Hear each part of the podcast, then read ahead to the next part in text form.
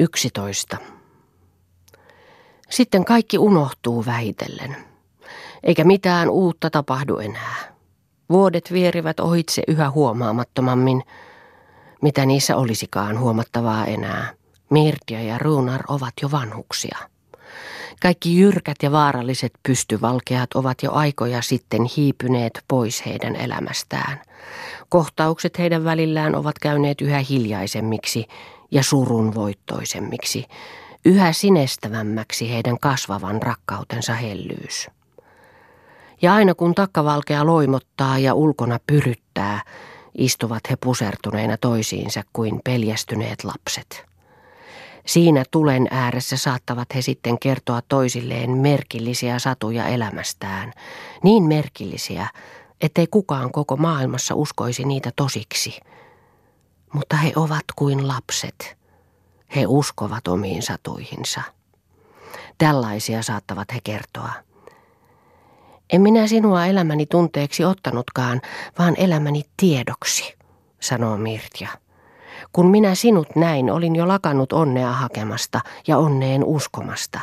Minä odotin elämää edessäni ainoastaan kuten havaintojen tekijä sitä odottaa, etuluulottomasti, kylmästi ja hiljaa. Mitenpä olisin minä mistään voinut pettyä enää, kuten sinä. Rauha sinun otsallasi on petetyn oman tunnon rauhaa, eikö totta? Sinä luulit minussa onnen löytäväsi. En minä onni ollutkaan. Sinä luulit minussa rikkauden ja kauneuden löytäväsi, en minä kumpaakaan ollut. Syvyyksiin luulit saavasi katsoa, ja ne kuivuivat pois kuin keveät purot juoksevat erämaan suureen hiekkaan. Niin, Mirdia, yksi on totuus sinun puheessasi. Minä olen tappanut sinut.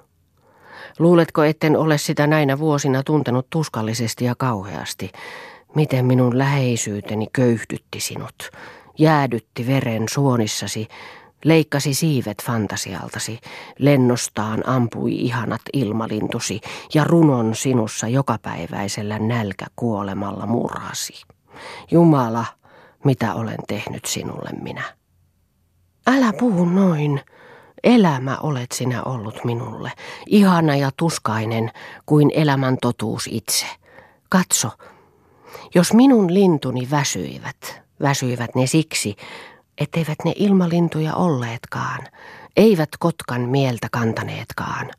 Jos katosi kauneuteni, katosi siksi, ettei se totuutta ollutkaan. Jos loppui runoni, loppui se siksi, etten minä oikea runoilija ollutkaan. Diletantti minä olin, perinnöllisesti auttamattomasti. Mutta ennen kuin minä sen opin ymmärtämään – Olin minä kova ja katkera. Syytin kaikkia taivaassa ja taivaan alla omasta onnettomasta itsestäni. Vasta sinä opetit minulle totuuden. En minä mitään ollutkaan. Ja tuon olen minä sinulle opettanut, tuon surullisen keinotekoisen totuuden. Aina vaan salaakin ja tahtomattaan ampuvat sanasi samaan asiaan. Minä olen tappanut sinut. Etkö vieläkään tunne minua, Ruunar? Vieläkö silmissäsi kangastavat ammoin sammuneet aarniovalkeat, sinä suuri suuri lapsi? Kuinka voisi tappaa sen, jota ei koskaan ole ollutkaan? Se on ollut. Taiteilijallakin on ihmisen sielussa lapsi-ikänsä, jolloin se kuoleman ja elämän välillä värisee.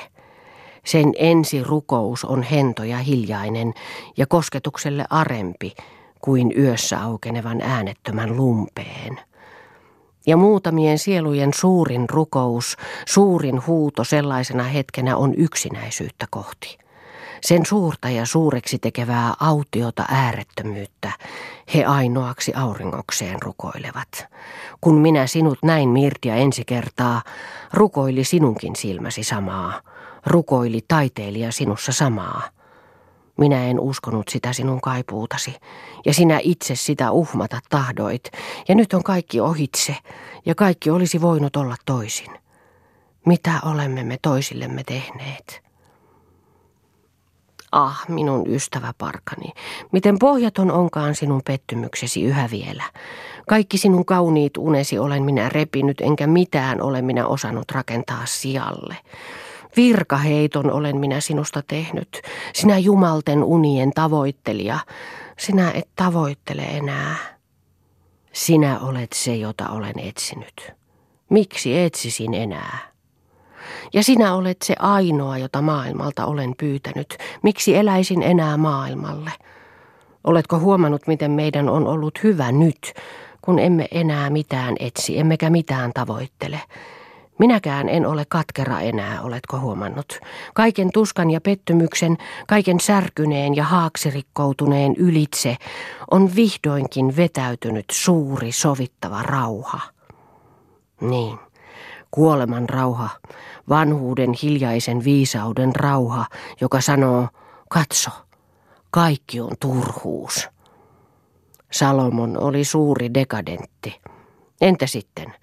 Hekin voivat ajallaan levittää maailmaan siunausta, tyhjyyden ja häviön iankaikkista rauhaa, nirvanan kylmää, jäähenkistä tuoksua. Ja se leviää kuin suloinen balsami kuumeisten aivojen ja hiiltyneiden sielujen ylitse. Niin ei mikään hullu pyrkimys tai epätoivo tai levottomuus elä enää Salomonin ohitse, naurahtaa Mirtja. Katso Jumalan töitä, sillä kuka taitaa ojeta sen, jonka hän tekee vääräksi? Eikö siinä ole sana minulle? Hän sanoo vielä muutakin. Parempi on murehtia kuin nauraa, sillä murheesta sydän paranee. Minun sydämeni on jo parantunut. Minun ei tarvitse murehtia enää. Minä olen sinun murheesi, Mirtja. Sinä olet minun parantajani, Ruunar. Ennen sinua olin särkynyt ja hapuileva, nyt olen ehjä ja onnellinen. Sinä olet sittenkin ollut minua voimakkaampi. Missä? Rakkaudessa. Nyt minä tiedän, mitä rakkaus on. Mitä se on? Suurin kaikista. Ja minä rakastan sinua, Ruunar. Koko elämäni olen minä odottanut noita sanoja. Minä olen kuolemaan valmis. Tällaisia puhuvat he toisilleen, ja kun he vaikenevat, katsovat he toisiaan silmään ja hymyävät samasta onnesta ja samasta ajatuksesta. He toisiinsa pusertuneet suuret lapset, ja tuli takassa loimottaa heidän myöhäiselle onnelleen.